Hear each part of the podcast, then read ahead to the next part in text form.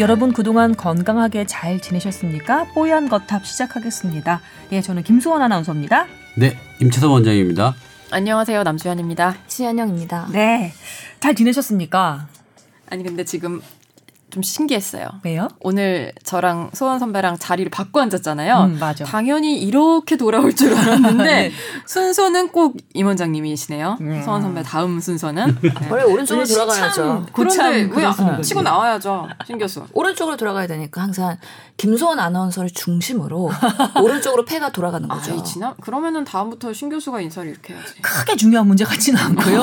아니 오늘 왜 저 앉아 있는 순서가 바뀌었냐면 이 저희 그 뽀얀 거탑 팟캐스트 방송 골룸 방송을 녹음하고 있는 스튜디오가 저희 X 스튜디오인데요. 스튜디오 X인데 저희 11월 초에 하는 SBS 디지털 포럼, SBS D 포럼 관계로 여기에 새로운 세트를 막 이렇게 좀 꾸며 놓은 거예요. 그래서 어 이, 이 세트를 적응하지 못한 제가 남 기자에게 예, 등지고 좀 하게 해달라 뭐 이렇게 좀 부탁을 해서 뭐 자리 바꿔 얘. 어 내가 언제 그럼 진짜 못된 선배 같잖아 아, 예, 선배님. 진짜 선배 같잖아 그럼요. 저는 김소원 선배 말을 잘 듣는 착한 후배랍니다. 아니 왜 쫄쫄매는 것처럼 얘기해 본인 평소대로 얘기해 주세요 몇년 아. 레벨 차이죠? 10년 차이 거의 나나요? 10년 차이 나죠. 10년 차이 나죠. 하늘같이 깍- 아니 모십시오. 진짜 진짜 깍듯이 모셔야 되는 선배인데 너무 음. 까불죠 사실은. 그래서 오늘 모처럼 제가 선배 그럼 제가 자리를 바꿔 앉겠습니다 라고 먼저 자청했습니다. 고고고고고 고맙습니다 네. 남정 기자는 까불어도 귀엽잖아요. 응. 계속 까불어 주세요. 누구 앞에서도. 임 원장님 또 지금 적응 못하고 계십니다. 네. 넘어가시죠. 한마디 하셔야 될 타이밍인 것 같습니다 너무 저희 여자 셋이서만 떠들었나 봐요 아니 뭐 좀 일이 정신이 없어서 어, 뭐. 안 듣고 계셨어요 네, 설마 이거 설- 뭐 복잡한 얘기는 이제 안 들어와요. 아, 굉장히 시끄럽게 하죠, 단순한 이야기였는데. 아 니 그냥 시끄러운 거야 그냥. 네. 아이, 여튼 아이 말 많다 그러고 있었어요. 아이 말 많다. 아유, 뽀얀 거탑. 그, 그 팟캐스트 방송이라는 게 틀어놓고 조금 딴짓을 할, 그러니까 청취자들한테 딴짓을 할 그런 여유도 줘가면서 하는 방송이어서 더 좋은 것 같긴 해요.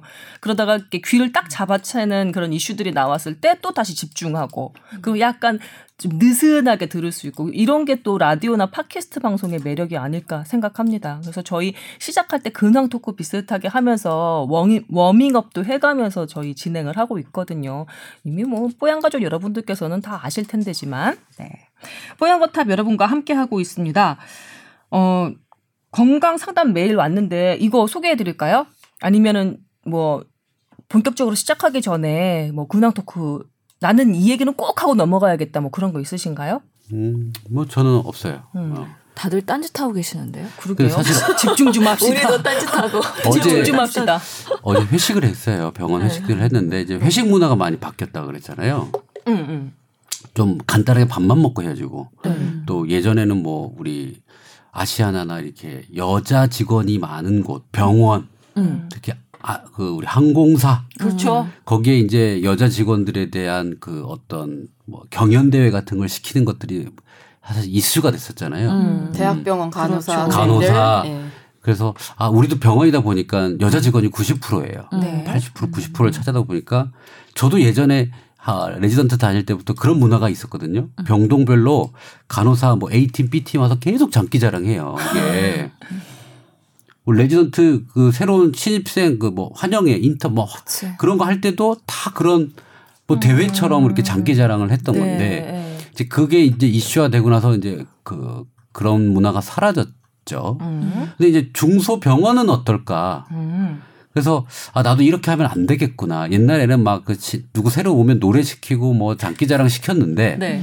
이제 그렇게 하면 안 되겠다. 그래서 이번 회식 때는 이제 나가는 사람도 있고 들어온 사람도 있고 하니까 그걸 하는데 어 그냥 자율성을 줬어요. 음. 뭐냐면 1차는 밥 먹자. 그래. 조용히 밥 먹고 술 권하고 밥 먹고 2차 때 가서는 뭐 노래 부르고 사람 노래고 하는데 상품을 걸었어요, 그냥. 음. 그냥 거기 총괄 실장님한테 제일 잘 노는 사람들, 음. 열심히 놀고 흥겹게 논 사람들 1, 2, 3등한테 상품권을 줘라. 음.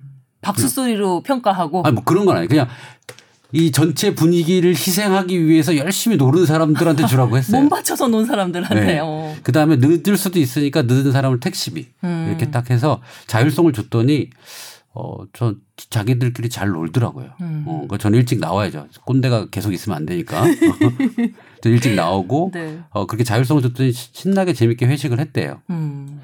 그리고 이제 원장한테 최고 책임자한테 하고 싶은 얘기를 해라. 음. 라고 했, 평소에 못했던 불만 사항들 얘기를 하라고 하니까 음. 모든 직원이 돌아가면서 얘기를 하더라고요. 아. 와. 어떤 사람은 야, 최선아. 이렇게 바로 시작하는 사람도 있어요. 어.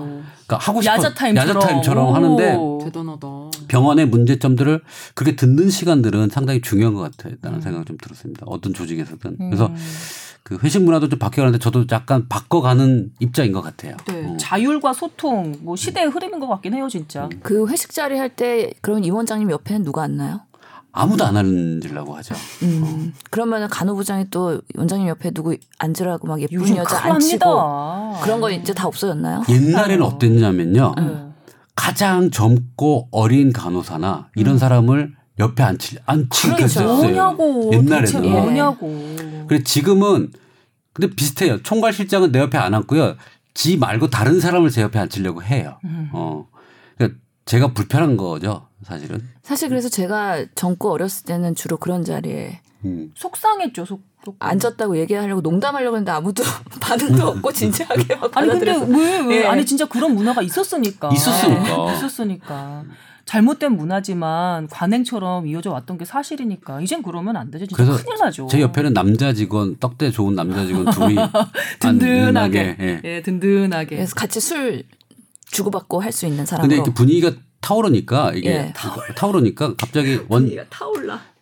이제 소주를 한 병을 거의 따라요. 반 병 정도는 따르고 거기다 맥주 섞어가지고 학, 어, 서로 이제 소통하는 시간이니까 한마디 하고 누구 찝어서 야, 너, 너, 나 그때 나랑 싸웠는데 어, 풀자라든지 너 이거 옛날에 그랬는데 잘했으면 좋겠어 라고 하고 어, 한 잔을 먹고 주는 거예요. 그럼 그 사람은 또 하고 싶은 사람한테 말하고 한 잔 먹고 이런 형태로 서로 이제 소통하는 형태로 했거든요. 오, 웬 프로그램. 프로그램처럼. 우리 그 마니또 뭐 이런 거 있잖아요. 마니또라든지 뭐 진실의 대화. 대화라든지 뭐 뭐 이런 그- 거. 뭐 그런 거 위주로 해서 사실 했더니 좀 좋은 것 같아요. 예전에 아나운서 팀 분위기 음. 군기 엄청났었거든요. 음. 제가 연조가 좀 되다 보니까 연차가 되다 보니까 이이20몇년 차의 그 회식 문화의 그 음. 변천사에 대해서 할 말이 많잖아요. 음. 예전에 저 신참 때는 술 그 선배들이 마시게 할 때 회식 자리에서 등을 의자 그 등받이에 대지 못하게 하는 선배님들도 있었어요. 정자세로 꼿꼿하게 술을 마셔야 된다고 오. 주장하는 분도 계셨고요. 그래서 나온 게 기립금 민영 거죠? 그렇죠. 그러니까 그 길근이 발달된 거예요. 살라고 어떻게든 살아남으려고 그 술을 저희가 잘 못하는데 받은 거는 마시고 드려야 된다는 또 그런 음. 강제가 있어서 어쩔 수 없이 눈치 보고 마셨다가 제가 집으로 가는 길에 서강대교가 이렇게 있는데 택시를 타고 이제 회식 끝나고 난 다음에 집으로 가는 길에 서강대교 토- 초입에 한번 이렇게 피자를 굽고 음. 오바이트를 토해서 중간에서 또 한 번 빈대떡을 이렇게 커다랗게 굽고 그 다음에 강 북단으로 넘어가서 그 마지막에 아 정말 저 기사님 죄송한데 한 번만 더 세워달라고 해서 마지막으로 온 심혈을 기울여서 마지막 빈대떡을 하나 크게 굽고 그리고 집에 가서 엄마 나 힘들어서 죽겠다고 그랬더니 저희 어머니가 당시 스물 몇 살인 저에게 신입 아나운서인 저에게 남의 돈 벌어먹기가 그렇게 쉬운 줄 알았니 참으라고 오. 그러셨었죠. 그만 두라고 하는 게 아니라 그렇죠. 버티라. 버티라고. 어머니도 강하게 않으시네요. 키우셨거든요. 내가 사자인 줄 알았나 봐. 네. 벼랑으로 그냥. 근데 네. 요즘은 저녁 회식이 아나운서 팀 전혀 없어요. 음. 그 점심에 뭐, 뭐, 피자집이든 아니면 무슨 고깃집이든 점심에 되는 사람들끼리만 모여서 짧고 간단하게 하고 그리고 헤어지는 거예요. 음. 음, 그리고 술 권하거나 돌리거나 이런 거 전혀 없어요. 완전히 바뀌었어요. 저는 사실 중국 그 회사 그룹의 신년회라든지 네. 축하회 같은 걸 가면 네. 회식은 저렇게 해야 된다라고 생각이 들어요. 회식을 직원들이 모두 기다려요. 음. 이거를 1년에 뭐 행사를 하는 거를 너무 기다리는데 어떻게 하냐면요. 어떤 회사가 있고 합, 그 협력사들 있잖아요. 협력사들을 다 불러요. 협력사들이 부르면 올 때 그 중국은 이제 돈을 주고 받는 봉투에 돈을 주는 그런 게 있어서 그 봉투에 이제 그 회사 뭐 행사니까 협력사 뭐, 뭐 사장이 오든 상무가 오든 봉투를 준비해서 내요. 우리 결혼식이나 우리 장례식장 갈 때처럼. 음. 그러니까 봉투가 이렇게 쭉 쌓일 거 아니에요. 그럼 봉투에 번호를 이렇게 매겨요. 어.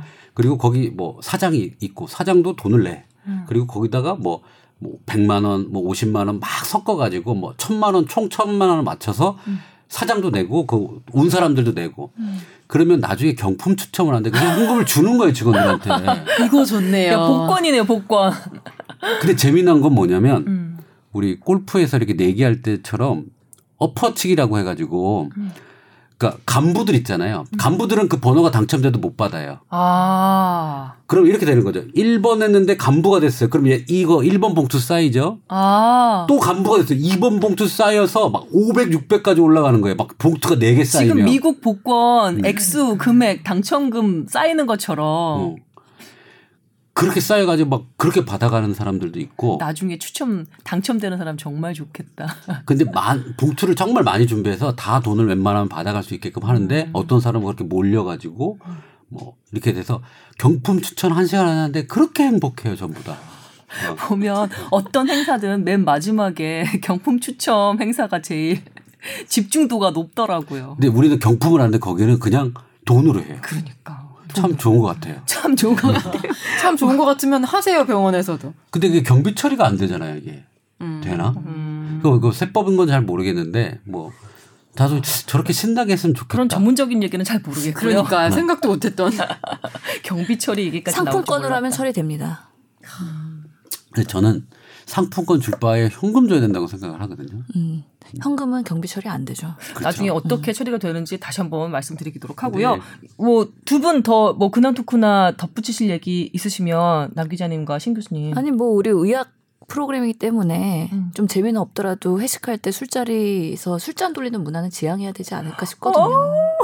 우리 B형 간염 환자들이나 여러 가지 그 침과 음. 뭔가 그런 걸로 또는 우리 요즘엔 독감도 유행하고 있고 여러 가지 그런 것들이 음. 직접 접촉하면은 좋을 게 하나도 없을 것 같아서 뽀얀 겉탑이라도 음. 조금 보수적이라도 회식 자리에서 술잔 돌리는 문화 없어져야 된다고 저는 생각합니다. 네. 술뭐 그냥 주는 것도 아니고 손바닥으로 한번 컵을 컵 입구를 한번 이렇게 쓱 닦아서 주는 경우도 있잖아요. 그 손이 뭐가 묻어 있을 줄 알고. 근데 요즘에는 확실히 술잔 돌리는 문화는 좀 많이 사라졌죠. 예, 거의 사라진 것 같아요. 많이 사라졌죠. 네, 네. 저 의료 계에 아직 남아 있습니까? 의료계도 술들 많이 드시잖아요. 그럼요. 아직까지는 헬리코박터를 공유하고 있겠죠. 아, 네. 알겠습니다. 술잔 돌리지 맙시다. 예. 라고 말씀드리면서 다음으로 넘어가겠습니다. 자, 건강 상담 메일 왔습니다. 이분은요, 20대 중반 남자 라고 자기소개 해 주신 분인데, 무릎 관절에서 이렇게 걷거나 이제 움직일 때 뚜둑뚜둑 하는 소리가 나는 거예요. 마치 손가락을 구부려서 이렇게 좀 눌렀을 때 우두둑 우두둑 소리 나는 것처럼 어 며칠 전에 템플스테이를 다녀오셨는데 거기서 템플스테이의 꽃이라고 할 수 있는 108배를 드렸다는 거예요.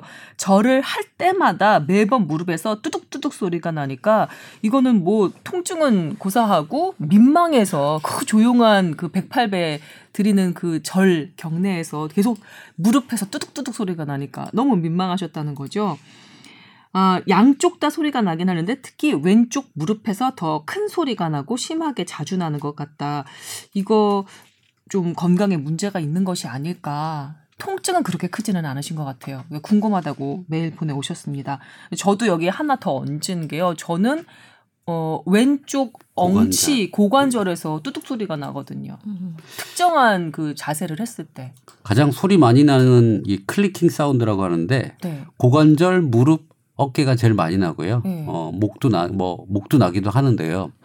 가장 크게 나는 건 고관절과 무릎, 어깨예요. 음. 어, 원래 많이. 근데 이걸 가지고 치료는 잘 하지 않거든요. 음. 음, 왜냐하면 인대가 어떤 관절을 지나갈 때 그때 띡띡 걸리면서 나는 소리들이에요. 음.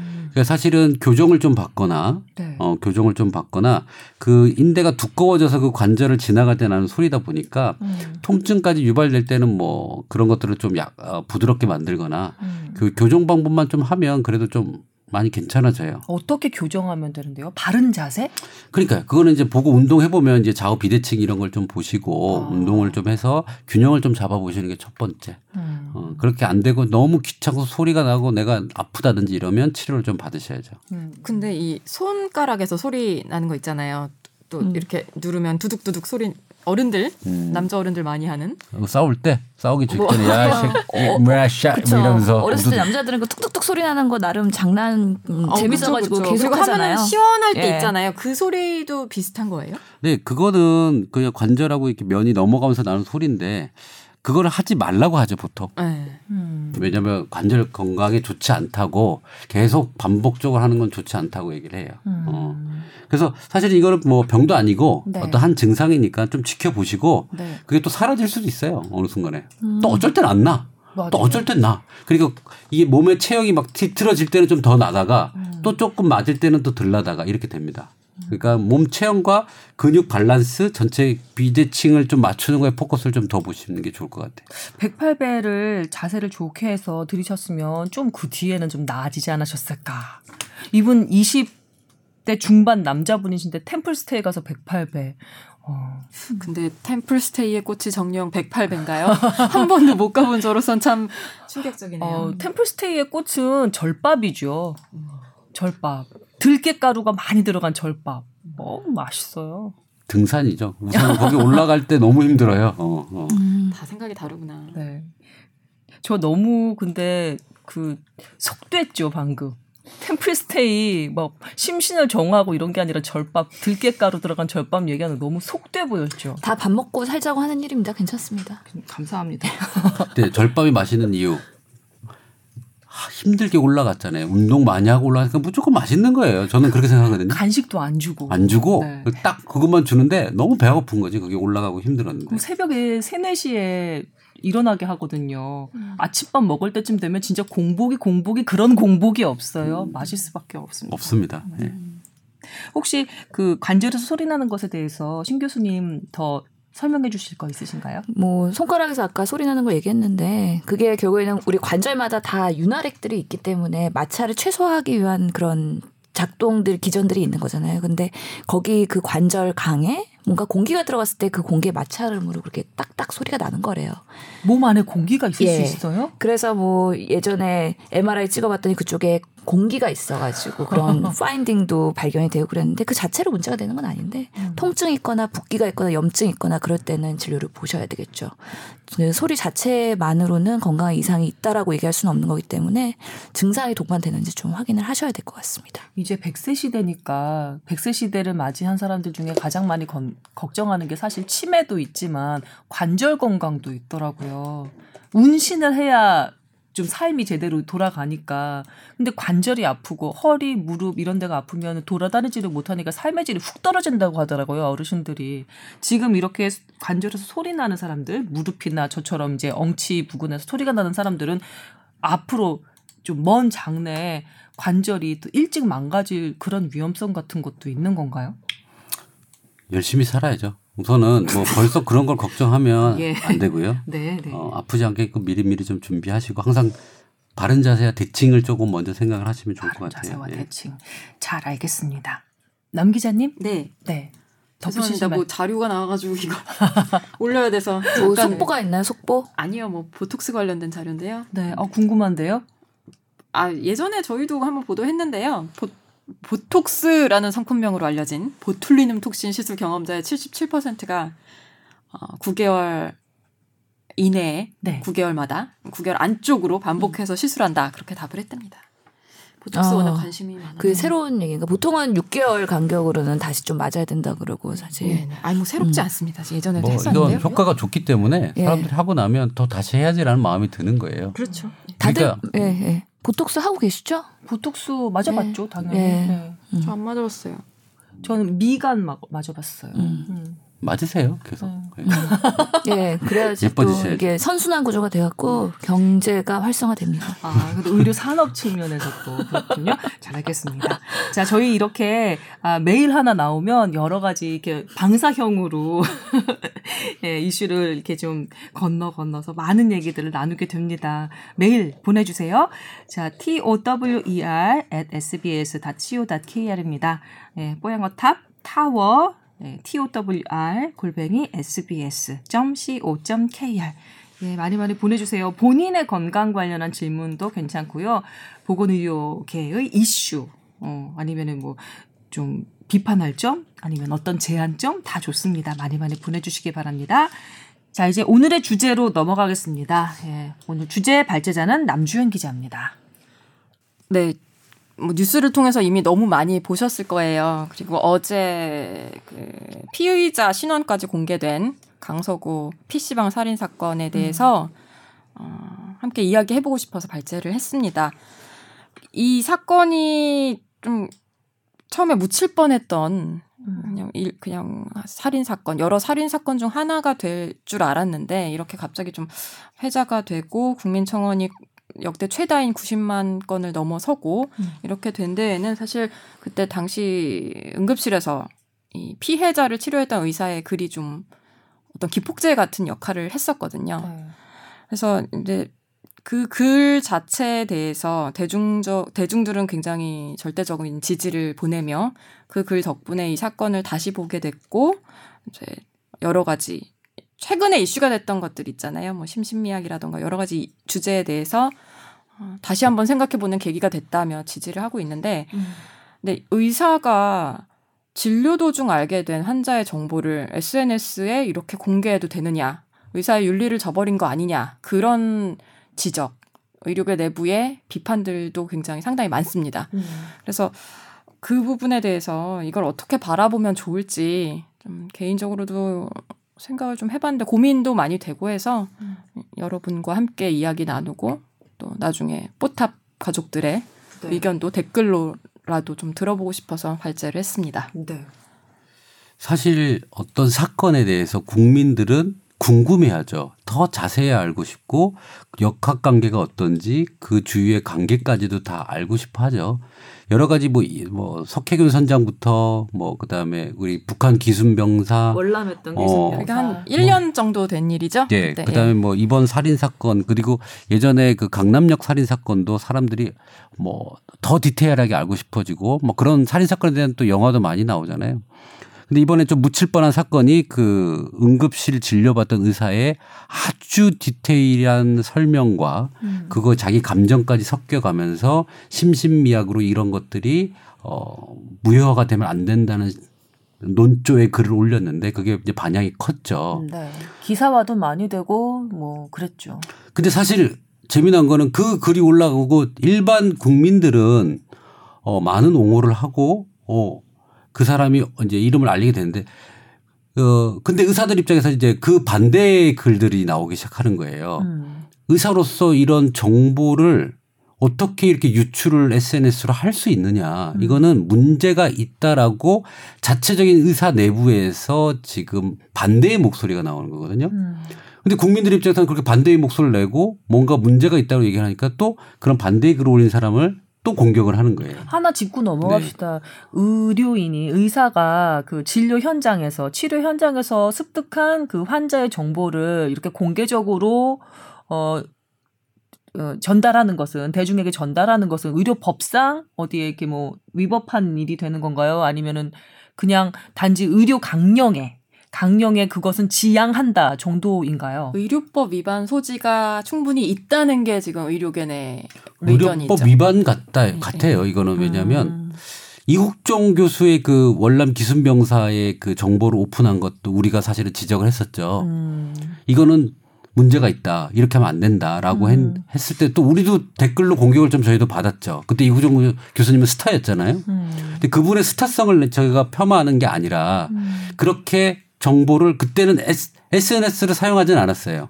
브리핑 형태로 사실 했었잖아요. 그렇죠. 근데 이번은 개인 어 온라인 어떤 플랫폼을 통해서 이렇게 유출한 거기 때문에 음. 이거는 이국종 결이 교수- 좀 다르다고 결은 좀? 다르지만 음. 전체 본질은 맥락에서는 같죠. 네. 본질은 같죠. 근데 그거를 그렇게 환자 정보를 그렇게 막 대중에게 흘려도 되느냐. 그것도 정확한 팩트의 내 어떤 내용보다는 자기 감정과 소신과 자기 철학이 들어가는 형태잖아요. 음. 그거에 대한 평가는 모르지만 어, 자기가 그걸 담아서 SNS에 올렸기 때문에 이 부분에는 뭐 저희는 똑같아요. 이국종 교수님도 그랬고 이건 문제가 있다라고 저는 생각을 하거든요. 음. 그래서 이 부분에 대해서는 저희가 한번 다시 짚고 넘어가야 될 것 같고 음. 이게 어떤 법령으로 아니면 윤리 강령으로 그 다음에 이게 어, 법적 문제로 어 제재를 가할 수 있는 부분인가에 대한 얘기를 좀 해야 되지 않을까 싶어요. 저는 그 사안을 처음에 접하면서 들었던 제일 처음 느낌이 뭐였냐면 이렇게 본인의 개인의 SNS를 통해서 공개했던 것이 아니라 누군가 어떤 매체에서 기자가 찾아가서 인터뷰 형식으로 해서 조금 더 정제되고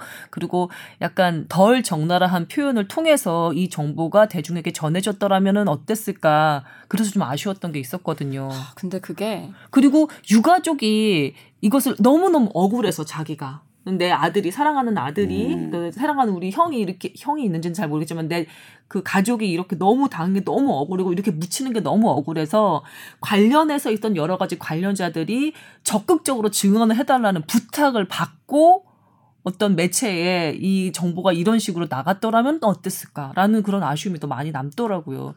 저희가 그 SNS 글을 보고 그 저 응급의학과 교수 그 SNS 보고 제일 처음에 드는 생각이 그거였어요. 아 이거 환자 정보 공개로 틀림없이 문제가 될 텐데 라는 생각이었거든요. 근데 아마 아니 뭐 요거는 좀 곁가지 얘기긴 한데 그걸 어떤 형태로든 저 같은 기자가 인터뷰에서 그걸 사, 썼다면 음. 굉장히 순화된 표현으로 바꿨겠죠. 뭐 흉기로 수십 차례 뭐 공격받았다는 뭐 그런 식으로 아마 음. 썼을 거고요. 지금 같은 파급 효과는 내지 못했을 것 같은 생각은 들어요. 이 어. 글을 이 글이 기- 뭐 옳고. 그름을 떠나서 음. 예 그래서 뭐 여러 가지 생각이 들게 하는 음, 그런 상황이긴 합니다. 신 교수님 지금까지 아무 말 안 하셨는데 이제 들어봐야 될 차인 것 같습니다. 참 되게 속상한 일이긴 해요. 왜냐하면 의사이면서 글을 잘 쓰는 유명인이잖아요. 근데 의사이기 때문에 하지 말아야 되는 게 있거든요. 그러니까 단순히 작가라면 할 수 있지만 의사이기 때문에 같은 정보를 얻어도 하지 말아야 될 행위가 있고 실제로 내가 본 환자 예를 들어서 내가 김소은 아나운서를 환자로 봤어요. 근데 기자가 와서 김소은 아나운서 무슨 진료를 봤어요? 이런 식으로 인터뷰를 했을 때 저는 아무것도 얘기할 수가 없어요.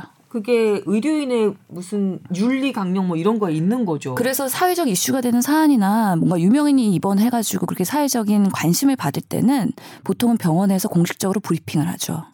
개인이 그거를 노출할 수가 없거든요. 그거는 기본적으로 의료법의 위반입니다. 19조에 대한 정보 환자 노- 누설 금지. 음. 그렇기 때문에 모르겠는데 저는 의과대학 때부터 절대 환자를 진료하면서 얻은 정보에 대해서 저도 입이 근질근질하죠. 대외적으로는 함고 내가 연예인을 환자를 진료를 했는데 이렇게 뭔가 중요한 사안을 내가 진료를 했는데 얘기하고 싶죠. 하지만 얘기할 수 없는 게 또 의사로서의 그런 윤리 의식이거든요. 그러면서 그거를 뭔가 범하면서까지 꼭 했어야 되는 건가? 라는 데는 약간의 의심을 드긴 해요. 그 의도가. 사실 SNS가 최근에 많이 발달하면서 의사들도 SNS를 많이 활용하고 대중과 커뮤니케이션을 많이 하고 있죠. 하지만 그 중에서 하지 말아야 될 거, 그리고 할 수 있는 것들에 대한 엄격한 뭔가 가이드라인은 아직까지는 없는 상황이죠. 그렇기 때문에 아직까지는 자유롭게 본인의 판단하에 하고 있는 거긴 한데, 뭔가 자극적으로. 하여튼 간에 저희가 의사 방송 출연 가이드라인 만들 때도 그랬던 것 같아요. 왜 의사는 연예인처럼 재능이 있는 사람이 왜 더 못하게 하느냐. 연예인보다 더 방송 출연 잘할 수 있고 자유롭게 얘기할 수 있고 그 능력을 활용할 수 있게 해야 되는데 의사라는 이유만으로 못하게 하느냐에 대한 그런 윤리적인 갈등이 있었거든요. 하지만 결론적으로는 의사이기 때문에 못한다는 거예요. 왜냐하면 의사는 그만큼 뭔가 진료를 하면서 환자의 긴밀한 얘기들, 여러 가지 알려져나 알려져서는 안 될 얘기들 그런 것들을 그 진료실이라는 신성한 자리 내에서 의사이기 때문에 알게 되는 거거든요. 흰 가운을 입었기 때문에 해야 되는 것들이 있고 하지 말아야 될 것들이 있는데 이런 것들의 선을 넘나든 게 아닌가라는 생각이 들어요.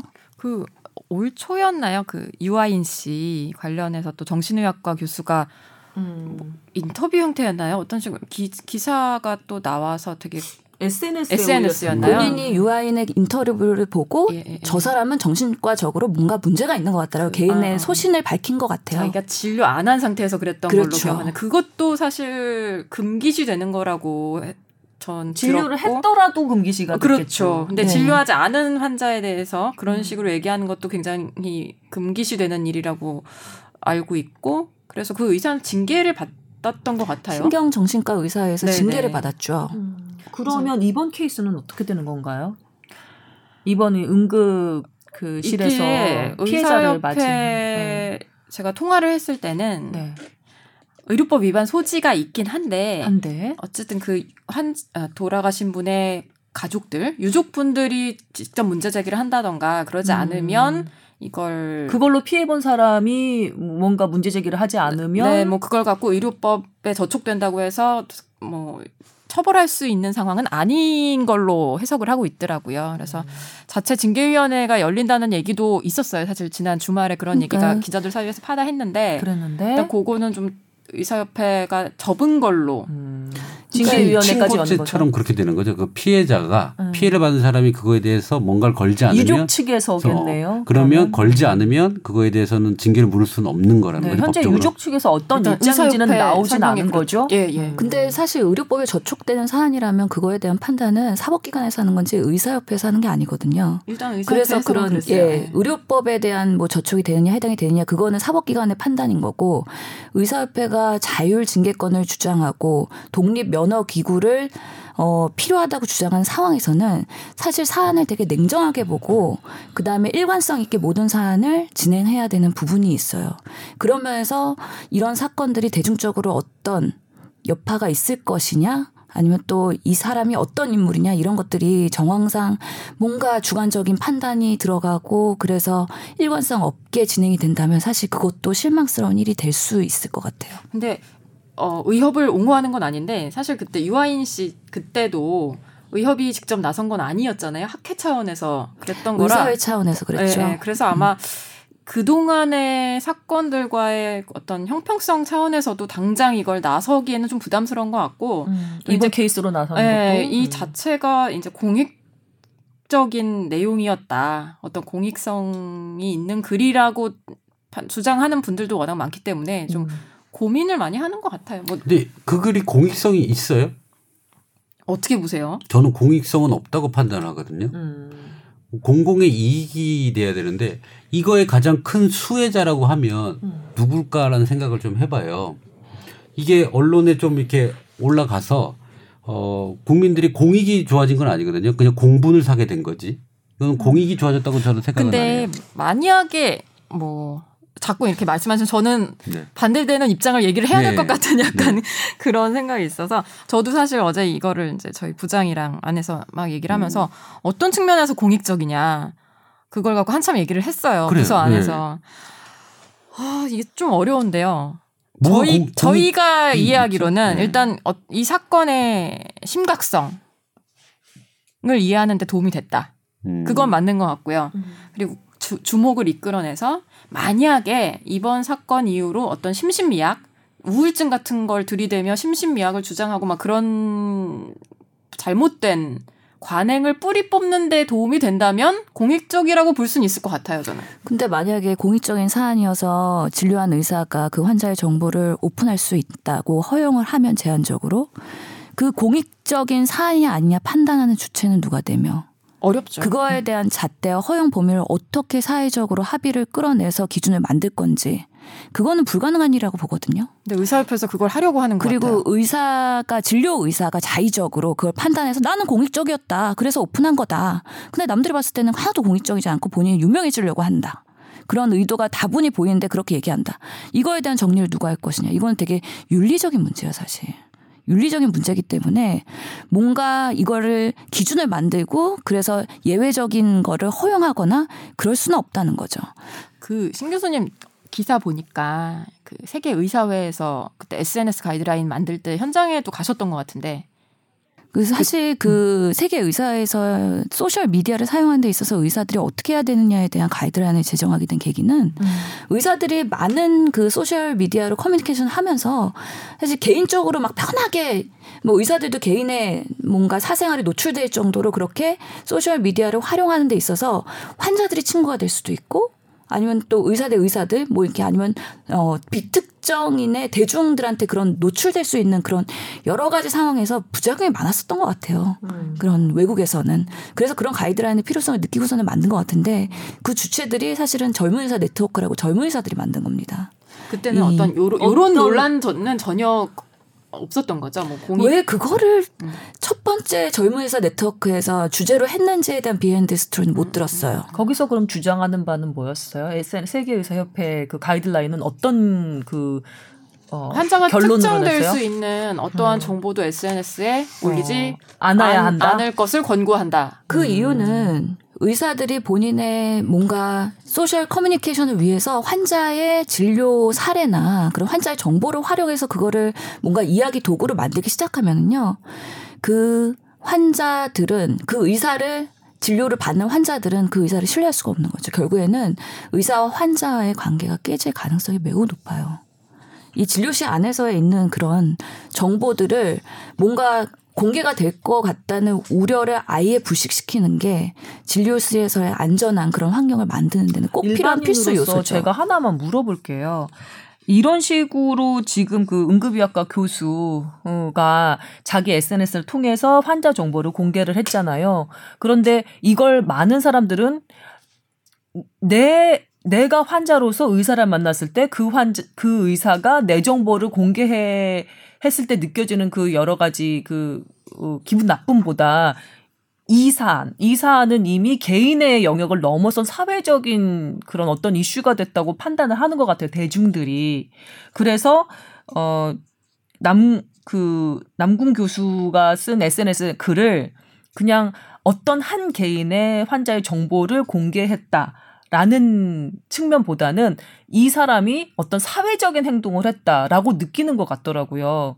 그래서 조금 전에 그 세계의사협회에서 SNS에 그 개인이 특정되는 환자의 어떤 정보도 어, 올리는 것을 금할 것을 권고한다라고 했던 건 그냥 일반적인 경우, 평상시의 경우, 그리고 그 환자가 원하지 않을 것임이 너무나 명확한 경우로 이렇게 일반화할 수 있다면 지금 이 남궁 교수의 케이스 같은 경우는 이거는 뭐랄까 그 개인적인 차원을 넘어선 사회적인 효용을 누구 그러니까 어떤 사람들은 지금 뭐 많은 사, 그 대중들이 이 남궁 교수의 글에 대해서 어 환자 정보를 누출했으니까 너는 잘못됐어라기보다는 어 이런 환자 정보를 공 그 의료법상 문제가 된다는 것을 알고도 정보를 공개함으로써 얻는 여러 가지 효과를 네가 감수하고서라도 그렇게 정보를 공개했다는 것에 대해서 지지를 보내고 있는 상황이잖아요. 이미 사안이 개인적인 환자 정보 공개 사안을 넘어서서 사회적인 이슈 그리고 사회적인 효용을 주장하는 어떤 그 단계로 넘어섰다고 사람들이 생각하는 게 아닐까라는 생각이 드는 거예요. 그러니까 그런 예외적인 거를 허용해 주기 시작하면 호감 가는 의사들이 공개하는 것들은 대중적인 지지를 얻고서는 뭔가 법이나 윤리에 저축되지 않는다고 판단하고 뭔가 호감이 없는 환자거나 아니 의사거나 인지도가 없는 의사들이 그런 것들을 행위를 했을 때는 대중의 비난을 받을 수도 있는 거거든요. 예를 들면 백남기 농민 사건 한번 생각해 볼까요? 우리 백남기 농민이 머리를 열고 있는지 닫았는지 그다음에 호흡이 어떤지 체온이 어떤지 이런 것들이 어 언론을 통해서 많이 알려졌었거든요. 그때 서울대 직원들, 뭐 의료진 여러 사람이 의료 정보에 접속했던 사실이 드러나서 뭐 나중에 징계를 받기도 했고 그랬죠. 음, 음. 네. 어 그래서 그 이후에 그 백남기 농민 개인의 일이 아닌 상황이었잖아요. 지금 우리 강서구 PC방 살인 사건의 피해자의 경우도 마치 백남기 농민의 경우처럼 어 이미 사회적인 현상의 한 주인공이 되었던 건 아닐까요? 만약에 그런 그거는 아닌 것 같아요. 왜냐하면 네. 그거는 보호자가 음. 의료 기록에 대한 거를 다 전달해서 방송을 할 수 있게끔 줬고요. 음. 근데 이거는 그렇게 보, 보호자 그러니까 음. 피해자의 유가족? 가족 유가족들이 그런 걸 한 게 아니기 때문에 음. 그 백남기 농민은 이미 공론화가 돼서 핫 이슈가 돼 있는 거고 똑같이 핫 이슈지만 이거는 그런 허가 절차 없이 바로 간 음. 거기 때문에 문제고 신 교수님 얘기하는 거는 그럼 누구나 다, 다 그렇게 하- 해서 핫 이슈로 올라가면 괜찮은 거고 그런 게 없이 묻혀버리면 이건 잘못한 걸로 남는 거거든요. 음. 그거를 공익적 그러니까 그렇게 될 거면 그렇게 마- 아예 다 막아야 된다라고 얘기하는 거죠. 개인의 그 진료 의사가 판단할 수가 없어요. 그거는 병원 차원의 사회적 이슈기 때문에 뭔가 언론에서 그런 여러 가지 요청이 있을 때 그 병원 자체에서 판단을 해서 공식적인 브리핑을 하는 거는 뭐 당연히 그럴 수 있다고 보는데 음. 개인의 의사가 그렇게 했다가는 앞으로도 리스크가 있고요. 그 한 사람이 사회적 매장을 당할 리스크도 높고 오히려 사회적 뭔가 환자를 이용해서 영웅이 될 수 있는 리스크도 있고 그렇기 때문에 그러면 의료법상 그 개인 그 환자의 기록을 누출하면 이- 이런 거 어때요? 나는 항상 모든 일을 할 때는 그 뒷감당은 자기가 감수하겠다고 각오를 하면 그거는 뭐 누구도 뜯어말릴 수 없는 거라고 생각을 하거든요. 그래서 이번 케이스 같은 경우에 의료법상 내가 뭐 정말 그 형사적인 책임을 지겠다.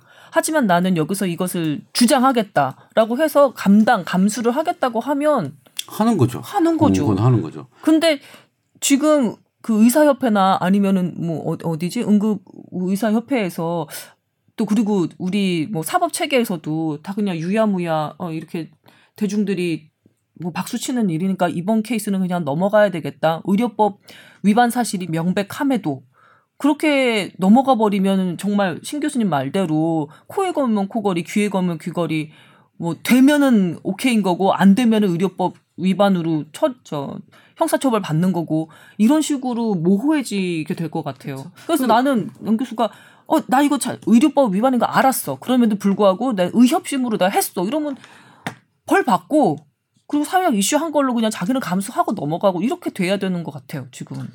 어, 사실 이거 핵심은 음. 공론화를 시켜서 대중의 지지를 받았단 말이에요. 그래서 대중의 힘을 얻고 이 대중의 힘을 얻어서 어떤 처벌이나 이런 걸 피해가는 것도 중요한데 2차적 이득이 있느냐가 중요한 것 같아요. 음. 아까 얘기한 내가 그렇게 됨으로써 이게 공론화 시킴으로써 대중의 인지도를 받는 어떤 한 사람이 됨으로써 얻는 이득이 있느냐를 판단을 아, 또 의사 본인의 본인의 이득. 어. 그걸 봐야 되겠죠. 자, 신해철 씨 사건을 보면은 신해철 씨 사건도 의료 기록이 누출되면서 나온 거예요. 그죠? 물론 신해철이 무슨 수술 받고 죽었기 때문에 다들 궁금해하는 사항이지만 결론적으로 의료 기록이 나온 거죠. 근데 그때는 음. 그 지인과 가족들을 설득해서 받은 걸로 알고 있고요. 어. 그리고 한 가지 또 짚고 넘어가자면 그 백남기 농민, 고 백남기 농민 고 그때도 그 따님이신 백돌 아저씨의 음. 맞아요. 동의를 네. 얻어서 저희가 사망 진단서를 받았었거든요. 음. 그런 차이가 있죠. 그래서 그런 정보들이 흘러 나오게 되는데 그때 유가족들이 오케이 하면 사실 문제가 없는 거고 그렇게 안 나오더라도 그걸 통해서 2차적 이득을 그 정보를 가지고 온 사람이 얻느냐 안 얻느냐 그걸 목적으로 이걸 해- 공론을 했느냐도 따져봐야 되는 거죠. 아니 근데 저는 저도 이번 사태에 대해서는 뭐 임 원장님, 신 교수님 의견에 동의를 하는 편인데요. 근데 또 그걸 이 글 자체를 어떤 대중의 지지를 얻기 위해 썼다 그렇게 말하기는 좀 조심스러울 것 같아요. 음. 앞으로 앞으로 그걸 노리고 아, 그렇죠. 앞으로는 그럴 수 있는. 사람이 네, 있을 네. 수도 있으니까 그거를 좀 방지. 음, 그러니까 해야 이 글에 된다, 대한 이야기는 그렇지. 아니었다는 걸 예 좀 여러 가지 이 그 강서구 PC방 살인 사건에 대해서도 어 뽀탑 수준에서 짚어볼 것들이 꽤 있었는데 시간이 그래도 후딱 가버렸네요. 언급하고 지나가야 할 것들이 좀 있는가요? 그러니까 저는 똑같아요. 음. 뭐 우리 스타, 우리 저, 제 직계 선배이자 저랑 같이 외과를 했던 선배도 환자의 정보의 과도한 누출은 음. 이런 위험 위험성이 있다라고 인지를 했고 음. 이 사건도 마찬가지고 음. 이게 자꾸 어 되면 안 된다. 이거에 대해서는 아까 얘기한 대로 적법한 절차와 어, 큰 병원에 계시는 분들이잖아요. 음. 절차를 지켜서 하는 게 맞지 않겠느냐. 그렇지. 개인적으로 했을 때는 사실 이거는 어 의협이라든지 어떤 윤리위원회든지 어떤 징계 부분에 대한 부분도 명확하게 만들어져야 된다. 음. 시대가 바뀌기 때문에 이제 그런 것들이 어 시대에 맞게끔 규정이 완비가 돼야 되지 않을까라고 생각을 합니다. 음. 저 같은 경우는 그냥 제 나름대로는 세 가지 포인트를 좀 정리를 했어요. 피해자 유가족의 동의. 음. 음. 그러니까 정해진 절차. 음. 그 다음에 두 번째는 이렇게 사회적 이슈로 크게 불거진 경우는 미디어와 그 좀 더 큰 집단, 예를 들면 병원 차원의 그 판단을 통해서 에, 어떤 그 뭐랄까 어 통로를 단일화해서 좀 걸를 필요가 있다는 거. 그 다음에 세 번째는 의료법 적용은 아주 명확하고 칼같이. 음. 그렇게 세 가지만 좀 제대로 이렇게 적용이 된다면 사실은 크게 문제 앞으로 크게 문제는 안 될 것 같거든요. 이런 식으로 SNS에 개인적으로 의사가 환자 정보를 공개하는 것에 대해서 책임질 건 책임지게 만들고 음, 책임지게 만들고 그다음에 이슈를 시키, 이슈화를 시키고 싶으면 미디어와 병원 차원에서 판단을 좀 큰 그릇에서 하게 만들고 그러면 되는 거 아닐까요? 정 교수님 만약에 이걸 페이스북이나 어떤 SNS 에 올렸는데 그게 친구한테만 이 글을 올렸다면 어떻게 되는 거예요? 그래도, 어허라. 그래도 이게 다 거의 뭐 예를 들어 캡처한 형태로 기사화가 대부분 되기 때문에 음, 내 친구들한테만 보냈어. 내 지인들한테만 내가 이렇게 했는데 이, 난 이렇게 생각해라고 전체 공개가 아니라 그러면 그거는 저번에 신 교수님은 우, 우, 저기 내가 어 뭐 어떤 유명한 사람을 만났더라도 나는 말로라도 남한테 얘기하지 못한다고 그러셨거든요. 음. 말로라도. 왜냐면은 요즘에 되게 그런 어 의료 정보의 그런 개인 정보의 그 강화가 되면서 사실 병원 내에서도 과 간에 다른 과의 환자에 대한 진료 정보를 조회하지 못하도록 차단하고 있어요. 음. 특히나 연예인들이 응급실에 와서 뭔가 임신을 하고 왔다거나 아니면 엑스레이 찍어왔고 뭔가 가슴이 노출되는 그런 엑스레이를 여기저기서 의사들도 의료인들도 다 사람이기 때문에 그런 걸 다 조회하고 있다는 거죠. 그런 걸 보고 누가 응급실에 왔대. 누가 그런 것들이 다 입소문으로 가기 때문에 그런 거 하지 말라고 그런 거를 노출한 사람들을 오히려 트래킹을 해가지고 징계를 하고 있는 분위기가 있거든요. 그래서 의료계는 오히려 보수적으로 가고 있고 개인 정보에 대한 중요성이 되게 강화가 되고 있기 때문에 내가 본 것을 그 누구한테 얘기할 때는 정말 제한적으로 원래는 하지 말아야 되지만 정말 그렇다면은 노출되지 않도록 최대한의 노력을 해야 되는 거고요. 그런 면에서는 의료 윤리는 허용이 되거나 뭔가 예, 예외가 되거나 그럴 수는 없는 되게 보수적인 영역이에요. 그래서 이런 것들을 오히려 더 교육하고 의료인들이 못하도록 예방하고 그런 노력들이 더 있어야 되는 거고요. 그 보면은 이 세계 의사회에서도 동료가 그런 부적절한 행동을 발견했을 때는 동료에게 우려를 제기하고 못하도록 예방을 하도록 같이 그렇게 하는 분위기를 만들어야 된다는 문항이 있는데 그런 차원에서는 그 문제 제기를 했던 서울대 의대 윤현배 교수님은 되게 용감하다고 보거든요. 왜냐면은 대중의 지지를 받고 있는 그 누구를 향해서 그렇게 원칙적인 쓴소리를 할 수 있는 사람은 그렇게 많지는 않아요. 예, 그런 면에서 윤현배 교수님께서 뭐라고 하셨냐면은요. 이국종 교수와 남궁인 전문의 등 생사를 넘어듣는 의료 현장을 지키는 의사들의 헌신과 고충을 전혀 모른다고 생각하진 않는다. 하지만 우리는 과도한 영웅심, 반대로 지나친 나르시즘에 빠지지 않도록 항상 경계해야 된다. 의료진들도 사람이기 때문에 내가 보고 듣고 겪고 한 것들을 얘기하고 싶죠. 임금긴 기는 당나의 기라고 얘기하고 싶죠. 그런데 얘기하지 말아야 되는 게 의료인으로서의 기본적인 원칙이라고 저는 생각을 하거든요.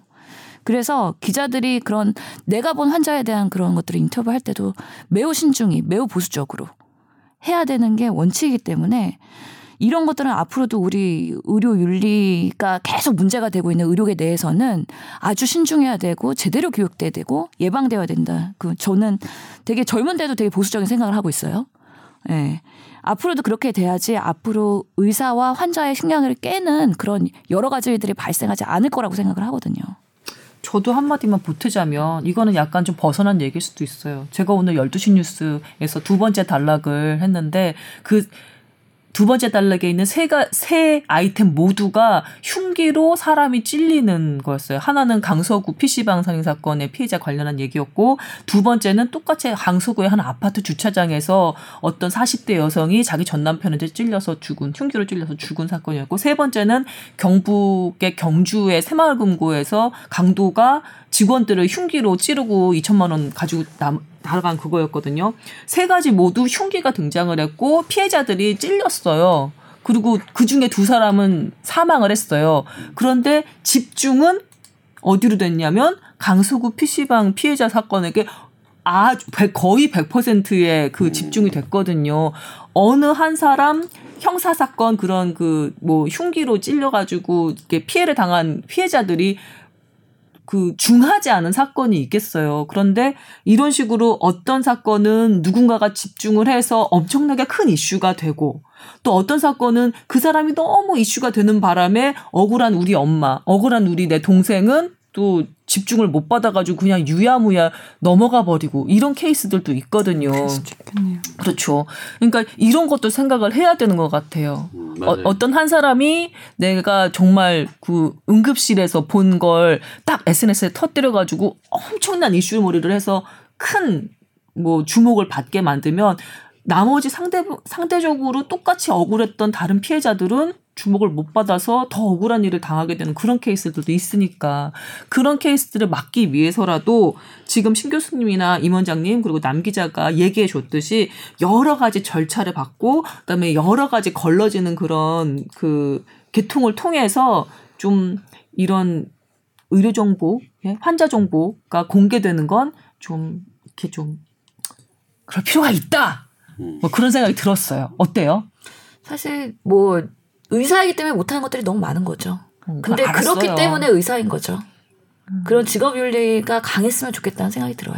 아마 지금 포탑 가족 여러분께서도 아 이런 측면도 있겠구나라고 처음 생각이 드는 분들도 있을지 모르겠어요. 이런 얘기를 듣고 왜냐하면 지금은 그 강서구 PC방 살, 살인 사건 그 피의자에 대한 분노가 너무 끌어올라서 아무것도 안 보이는 거야. 진짜 저런 나쁜 놈. 세상에 사람을 저렇게 21살짜리를 어, 꽃다운 생명을 저렇게 앗아가더니 저런 나쁜 놈. 이런 분노 때문에 다른 여러 가지 것들, 원칙적인 것들. 그 다음에 유가족에 대한 배려. 어, 아직 뭐안 보이죠. 절차, 네. 절차 이런 것들이 아직 안 보일 수 있는 거거든요. 그게 거쳐지면 이 문제가 어, 남을 거예요. 조금 더 요- 이성적으로 이볼수 문제가 있겠죠. 남을 거고 또 이제. 그다음에 심신미약에 대한 어떤 기준이 그치. 또 중요하게 또 남겠죠. 왜냐하면 이 심신미약이라는 우리가 제도가 있잖아요. 이 심신미약으로 해가지고 처벌이 감형되는 거는 꼭 필요한 일이거든요. 음. 어. 근데 이 사람한테 적용이 될 건지, 음. 나 이런 좀 뒤에 한 달 뒤에 더 중요한 그렇죠. 일이 만들어질 거예요. 네. 왜냐하면 그거는 그 뒤에 그 사람이 어떻게 판정받느냐기 때문에 그거는 이제 우리 거기 이번에 후속 조치된 그 국가가 운영하는 공주요. 예, 네. 병원이 치료감호소에 있는데 예, 가서 치료 감호소에서 한 달 동안 지켜본다고 네. 하더라고요. 검사하면서. 그거에 대해서 하고 판단이 나오겠죠. 음. 어, 그때도 한번 제 이슈가 될 수 있지 않겠나 생각합니다. 그때 심신미약 이야기 한번 해보죠. 이게 사실 저 같은 일반인한테는 음. 좀 생소한 표현이에요. 심신미약이라는 거 나중에 자체도. 2탄으로 심신미약을 한번 다뤄볼게요. 한 달 뒤에 예, 한달 예, 뒤에 결과 나오면. 예. 좀 이게 좀 가라앉고 사람들이 좀 이성적으로 생각할 때쯤 돼서 저희는 기억했다가 다시 한번 다뤄보는 것으로 하죠. 어떠십니까? 어떠십니까? 그냥 찹찹합니다. 음, 착잡. 네. 그래요. 저희 시간이 많이 흘렀습니다. 예. 어, 다시 한번 저는 솔직히 얘기하면 오늘 그 뉴스에서 다룬 세 피해자들 모두, 세네 피해자들 모두 그 흉기에 모- 몸을 찔려서 상하고 돌아가신 그세 피해자들 모두에게 음, 뭐랄까 돌아가신 분한테는 삼가 위로를 그리고 다치신 분한테도 마음의 위로를 예, 그 말씀 좀 드리고 싶거든요. 이런 얘기를 하면서 마무리를 해야 되는 것 같아요. 그리고 유가족에게도 예, 유가족에게도 위로의 말씀을 드리고 싶습니다. 아유, 이런 얘기하면 항상 쳐져. 어. 저희 와이프가 요즘에 왜 이렇게 쳐져 방송이 이렇게 얘기를 하는데 또 이런 주제를 하니까 또 이게 또 무거울 수밖에 없네요. 예. 맞아요. 다음에 좀 즐거운 얘기로. 한번 나오셔서 띄워달라고 부탁드려도 될까요? 그럼? 아이고 참. 참 이상하다. 이게 나중에 웃으면서 마무리하기도 좀 그래요. 네. 그죠? 네. 이제 마무리 마무리하시죠. 네, 마무리하겠습니다. 아마 뽀얀 가족 여러분도 비슷한 마음이 아닐까요? 네. 죄송합니다. 무거운 얘기를 해드렸어요. 하지만 또 포탑에서 다루지 않으면 안 되는 얘기라서 전해드릴 수밖에 없었던 것 같습니다. 저희 다음 주에 또 다른 이슈로 찾아오도록 하겠습니다. 건강하게 지내시고요. 일주일 뒤에 다시 뵙겠습니다. 뽀얀 거탑이었습니다. 감사합니다. 감사합니다. 아.